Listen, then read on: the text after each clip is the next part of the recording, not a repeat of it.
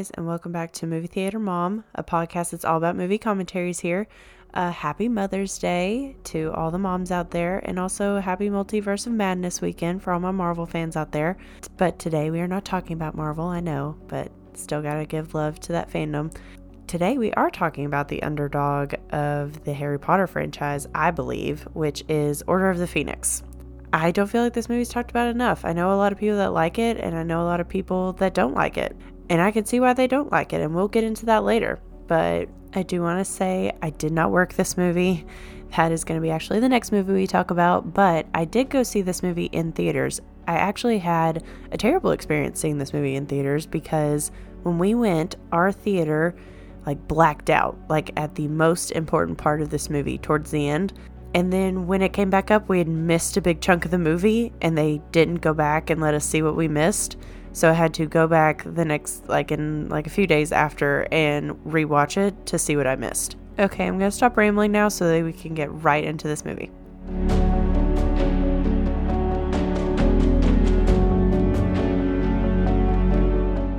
Okay, so if you're new here, we always talk about the stars of our show, and if you've been following me along since episode one, you know where we're about to start. Our new stars of this movie, and I'm probably going to butcher some of these people's names, but it is what it is. Natalie Tena, who plays the lovely Tonks, we meet her. And even though she doesn't really have a huge part in this movie or in this series, really, she's very much more a big player in the books. I still love her. I love her character. And that's that. Imelda Staunton, who plays the worst person in these movies, worse than Voldemort, said what I said, Dolores Umbridge. And we will get into why I hate her so much later. But if anybody's seen these movies or read these books, you know you know, she's awful. The worst. But who's not the worst is Evanna Lynch, who plays Luna Lovegood, and she is my absolute favorite. I just, ugh, I get so giddy. She's just so cute and so sweet, and I just love her so much. And then the lovely Helena Bonham Carter plays Bellatrix Lestrange, another new baddie that comes in. She's a little crazy. We don't love her for it. We love Helena Bonham Carter, but we don't love Bellatrix Lestrange. And there are many reasons why. A big reason why is in this movie, though. But okay, now that I've said what I've said about these new stars, obviously our trio is still in this movie. Obviously, everybody else that I've mentioned in all these other episodes are still in this movie. So we're going to get right into the story and plot and everything else in between. Okay, so we start this movie out that Harry is back with the Dursleys. It's very confusing how back and forth we go. Like sometimes he's staying with the Weasleys, sometimes he's back with his aunt and uncle. I honestly can't keep up. But in this movie, he's back with his aunt and uncle and his lovely cousin who goes by Big D now, and that alone is terrible. And he's terrible still. Boy will never change. He gets a little bit better, but not enough to redeem him. I would also like to point out that I love that everybody got a haircut for this movie. The long hair is now gone for everybody. Praise Jesus. Harry is obviously still really messed up about what happened in the last movie, and he is continuing to have nightmares about the graveyard, Cedric dying, meeting Voldemort, all the above. And Big D is taunting him about it and just is like, oh, is Cedric your boyfriend? And da da da da. I'm like, boy, you don't know.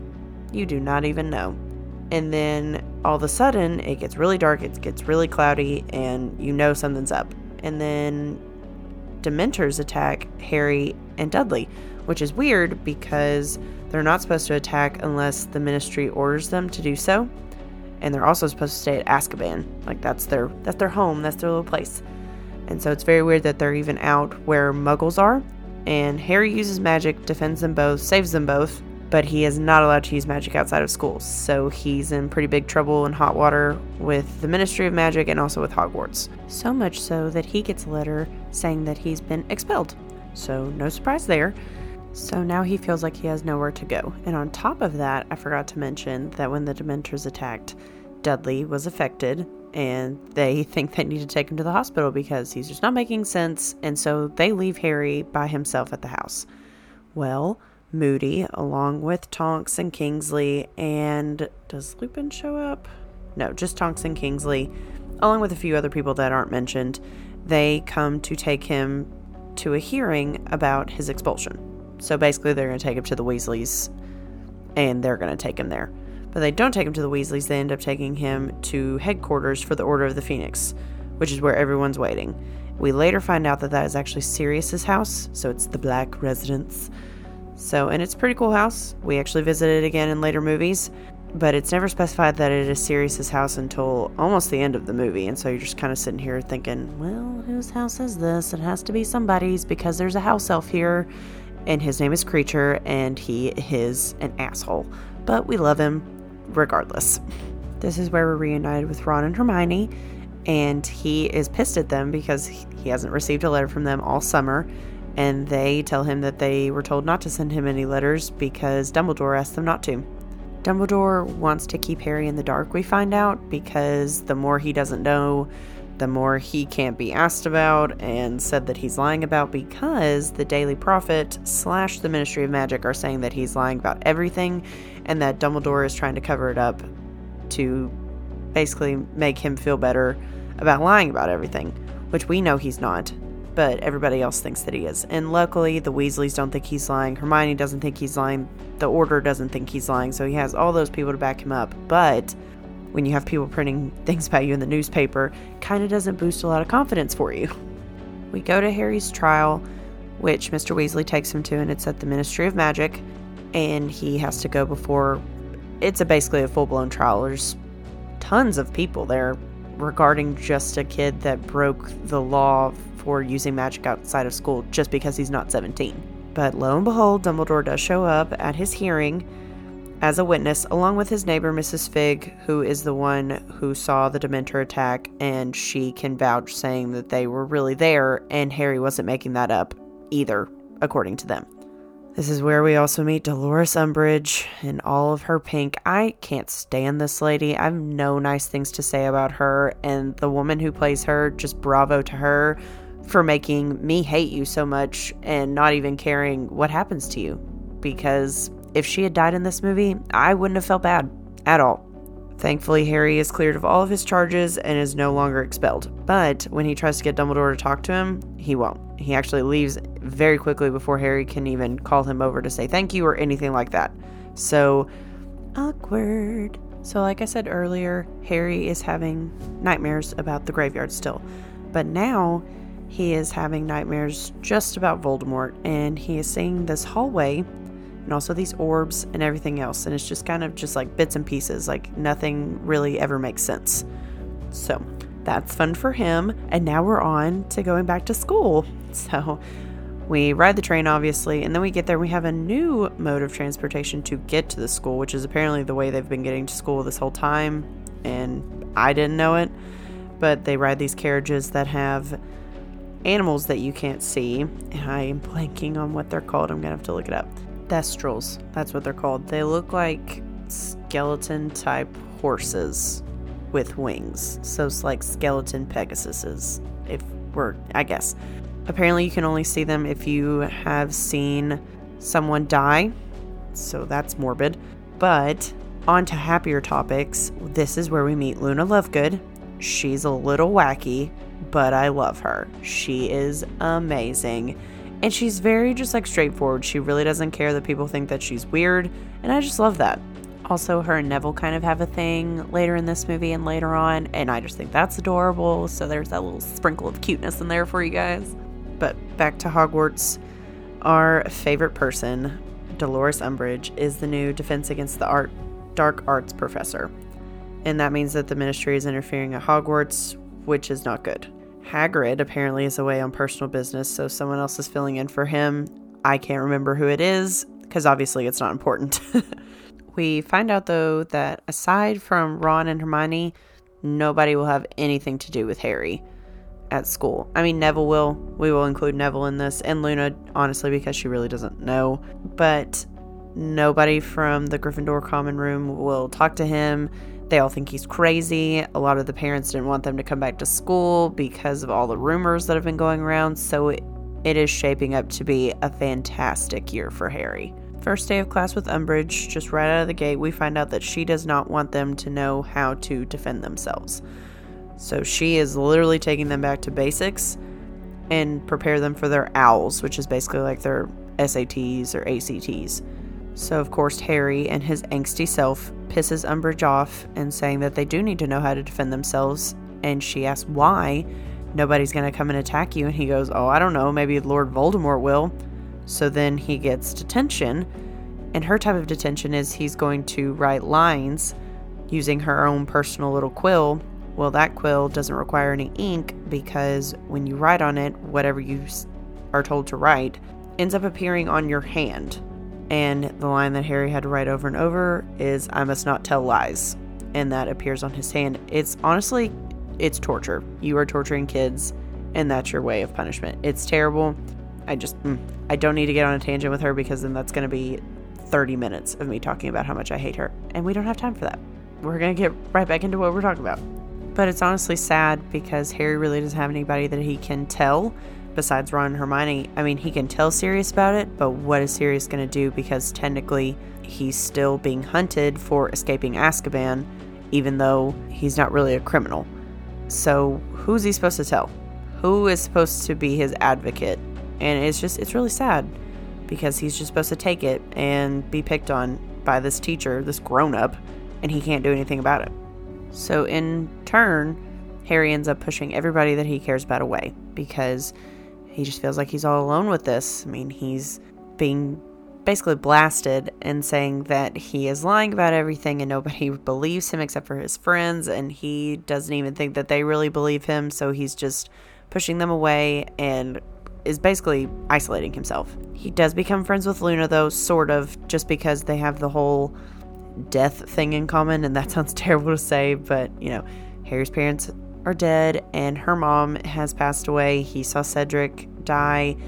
They just have this in common. They both see these weird little Pegasus type creature things, so they bond over that.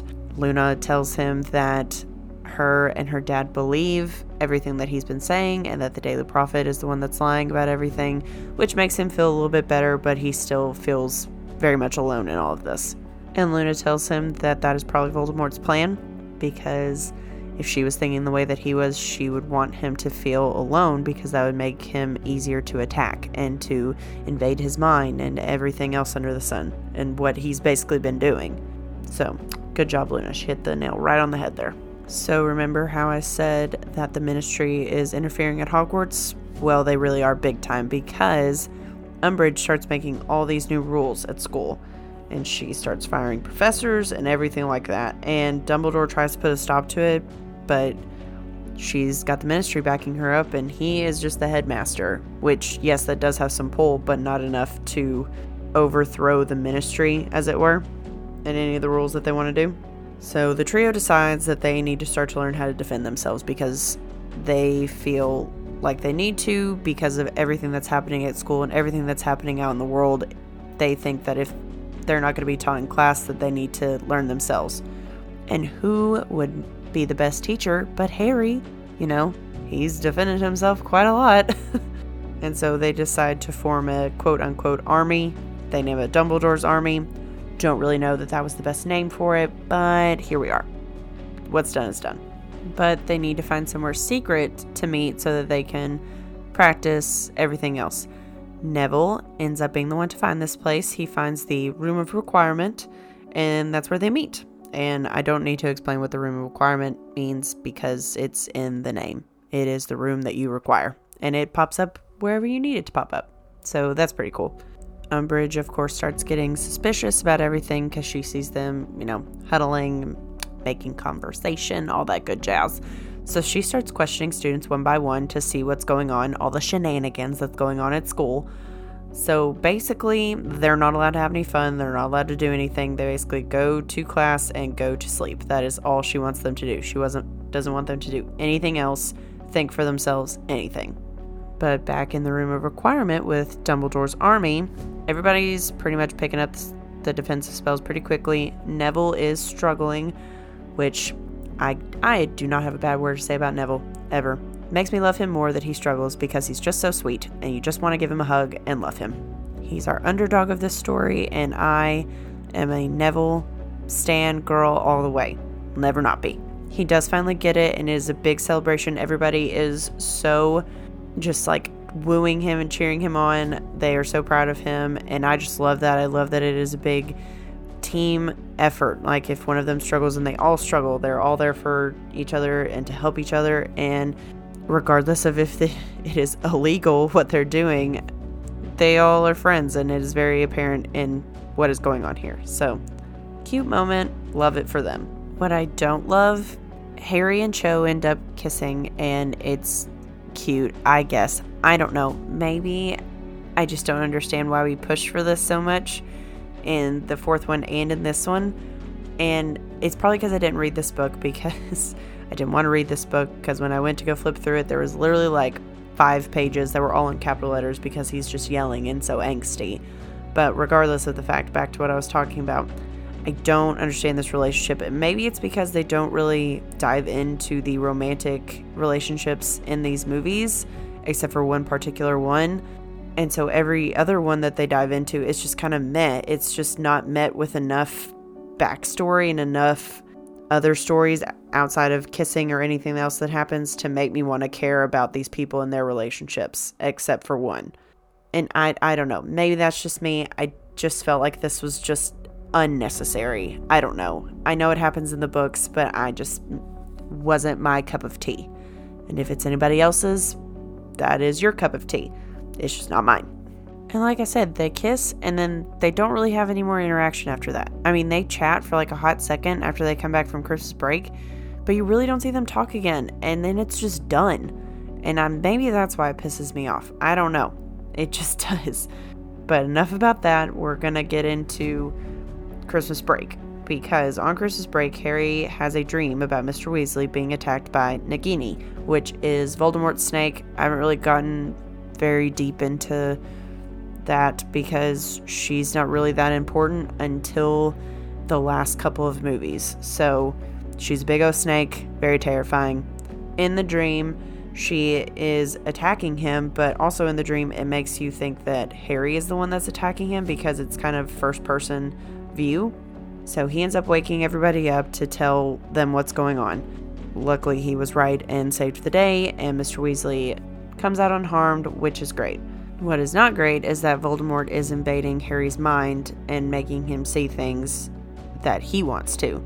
So Snape tries to help him learn how to shield his mind, which we all know that that is just going to go great because they get along swimmingly, you know. I'm going to correct myself from what I said earlier when I said Mr. Weasley comes out unharmed because he doesn't. He is actually very banged up, believe he has a broken arm. He did get attacked by a snake. That was legit.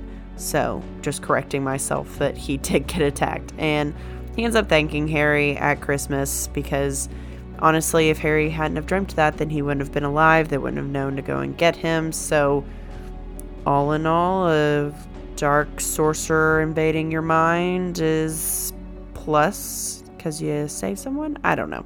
There's a there's a loophole in there somewhere. They are back at headquarters for Christmas, so we get to see Sirius again. And we also get a little family history from him.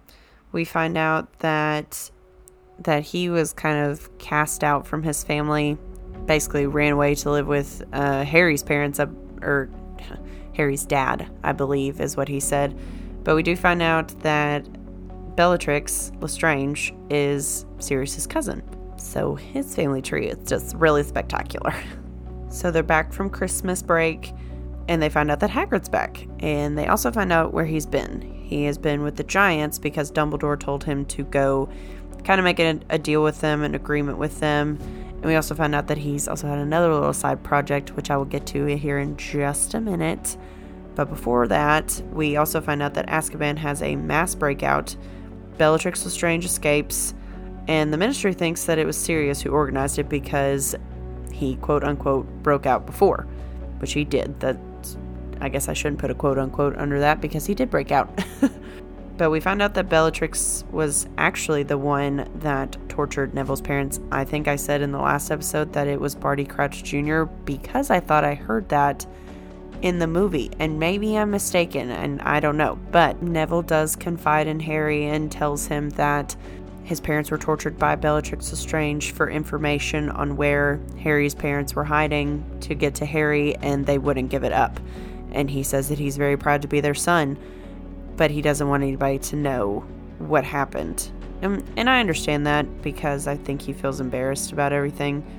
I don't know why he should. He should be proud. I mean, his parents were yes, they died, but they were also heroes in the fact that they wouldn't give up their friends' locations. So, all in all, he should be proud of that. And that's what Harry tells him. He goes, You should be proud, and we're going to make them proud. Which, good on Harry. Like, he is really coming around and trying to let people in, and I applaud him for that. But, you know, happiness can't last for very long. Umbridge ends up finding out where the room of requirement is. They all get in trouble. They end up finding the paper that everybody signed, and it said Dumbledore's army on them. So they go and confront Dumbledore about it and said, Hey, you started this army. You are basically, how did they put it? Trying to overthrow the ministry, I think, is basically what they're getting at here. And they want him sent to Azkaban. He says that yes, he did want them to start the army. He takes it up for them, but Harry says, no, I was the one that started it. And Dumbledore's like, well, it doesn't say Potter's army, does it? It says Dumbledore's. And I'm like, that's why I'm saying you probably should have named it something different. But, you know, here we are. It's whatever. But before he can get sent to Azkaban, he makes a stylish exit, must I say. Because Fawkes comes and swoops under him. He claps his hands, it explodes, he disappears and Kingsley says, uh, You gotta give it to him. Dumbledore's got style. And I agree, sir. I agree. But with that stylish exit comes the worst thing ever. Umbridge is now headmaster, and she makes more rules and just makes it 10 times worse than it already was. Don't know how she could, but she does. But back to Hagrid, like I said, he also had another side project that he was working on, and we end up meeting his half brother, who is a giant, and his name is Grubby, and he's precious. He's just a little baby. At least that's what he acts like. But, you know, he's precious. We love him. But Hagrid wants Harry, Hermione, and Ron to take care of him because Umbridge basically told him that he's out and they're sending him away, basically. I don't know if they're going to send him to Azkaban. I don't think that's ever said, but she's basically going to send him away from Hogwarts. Harry and Snape are also still working on shielding his mind from Voldemort, and in the process, they're getting really frustrated with each other, and Snape is not being the best teacher, saying that Harry is acting like his father and everything like this, and it's very well known that Snape and Harry's dad did not get along. Well, Harry decides that he's going to invade Snape's mind, and we see that James, Harry's dad, was actually a bully to Snape. And so you kind of understand where the hatred comes from and why he talks so badly about Harry's dad. And you do kind of feel bad for Snape because he was the outcast in school. And then we find out later on more stuff, and I'm not going to spoil anything. So we, we just, we feel for Snape just a little bit. So the moment that Umbridge has been waiting for has finally come. It's time for everybody to take their owls. And of course, they're all just, you know, doing the thing, and all of a sudden they hear this commotion outside of the class, or it's not even the class, they're in the Great Hall. So they hear all this commotion, and all of a sudden the twins, friend George, bust in.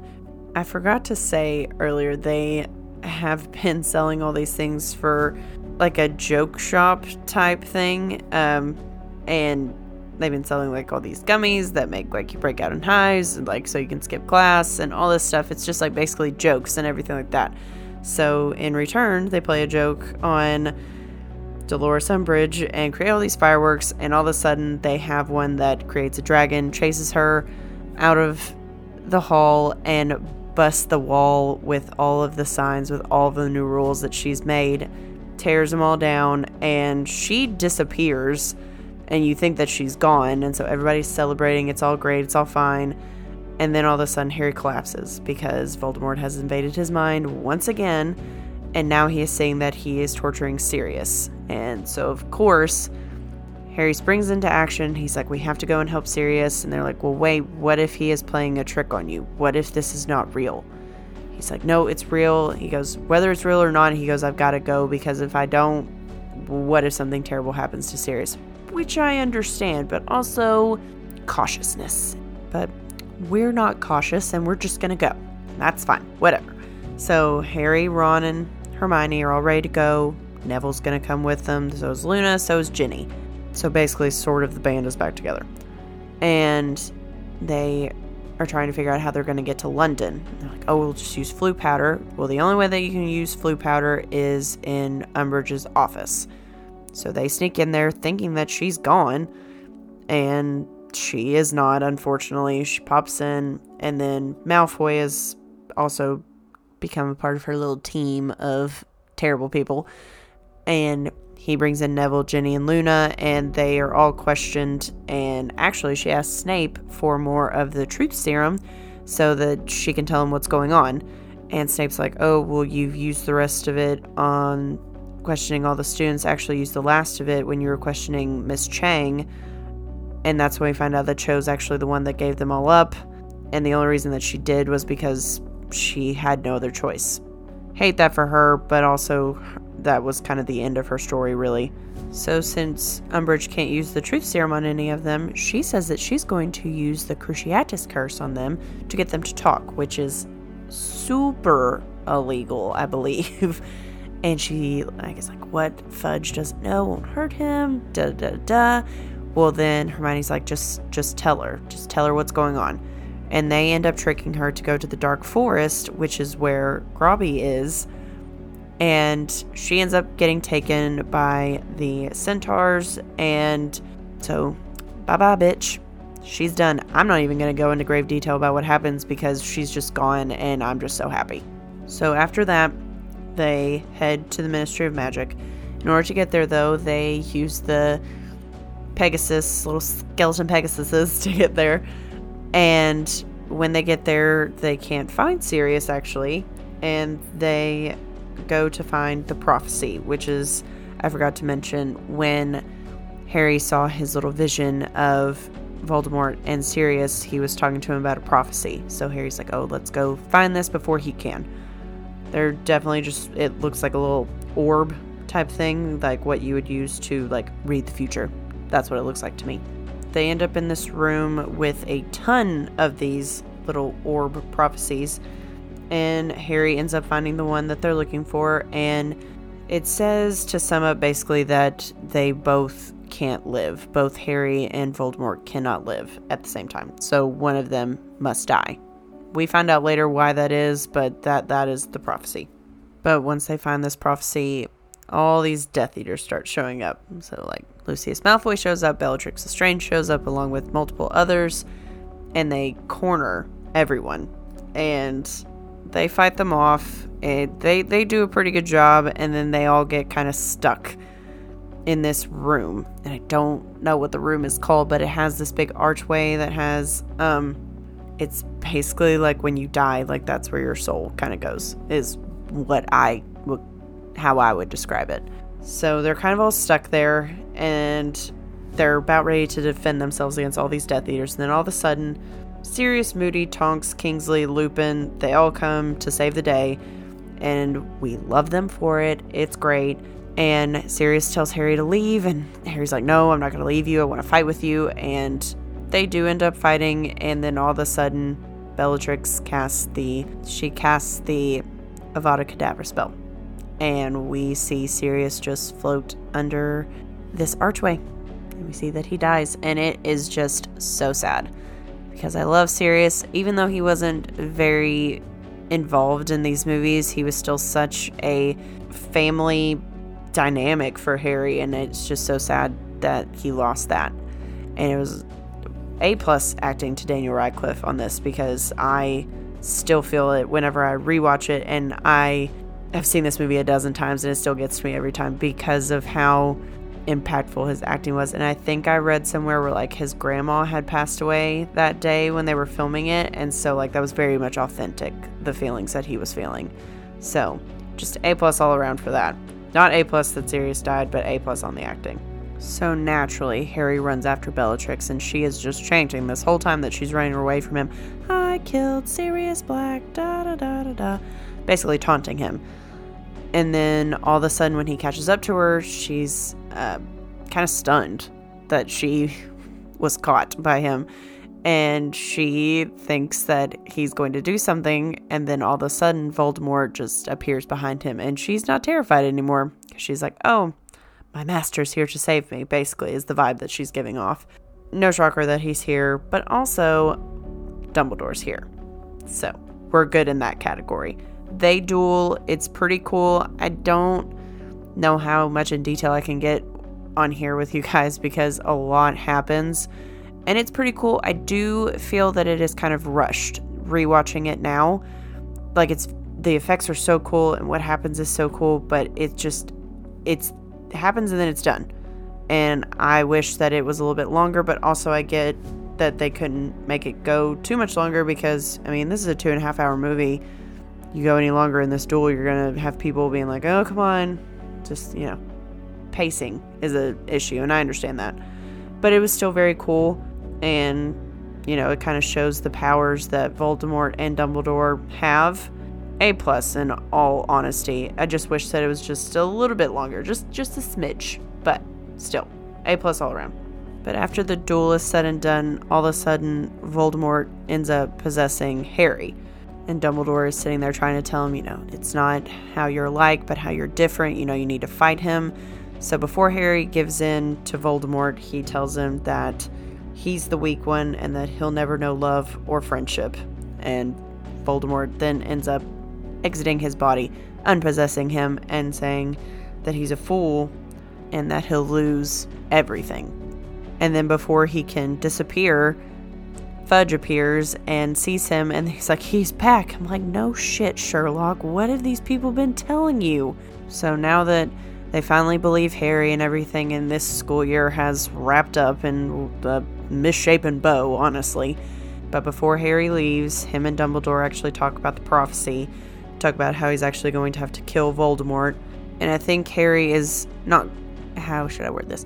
He's not comfortable with it, but he feels a little bit better going into it because he has something that Voldemort doesn't, and that is his friends. He has people that are on his side, but they're not his friends. They're just there because they fear him. And Harry has family, in a sense. And so that kind of helps him feel a little bit better about going into this fight and what lies ahead in the next school year. As always, I hope you guys enjoyed this episode. We will be back at it on the weekend of May 20th with my personal favorite, the Half Blood Prince. So you guys should go to my TikTok, Twitter, and Instagram. All are at Movie Theater Mom so you can see what's going on coming up. Also, give me a follow. I would really appreciate it just as much as I appreciate you guys listening to me ramble today. So until next time, see you later.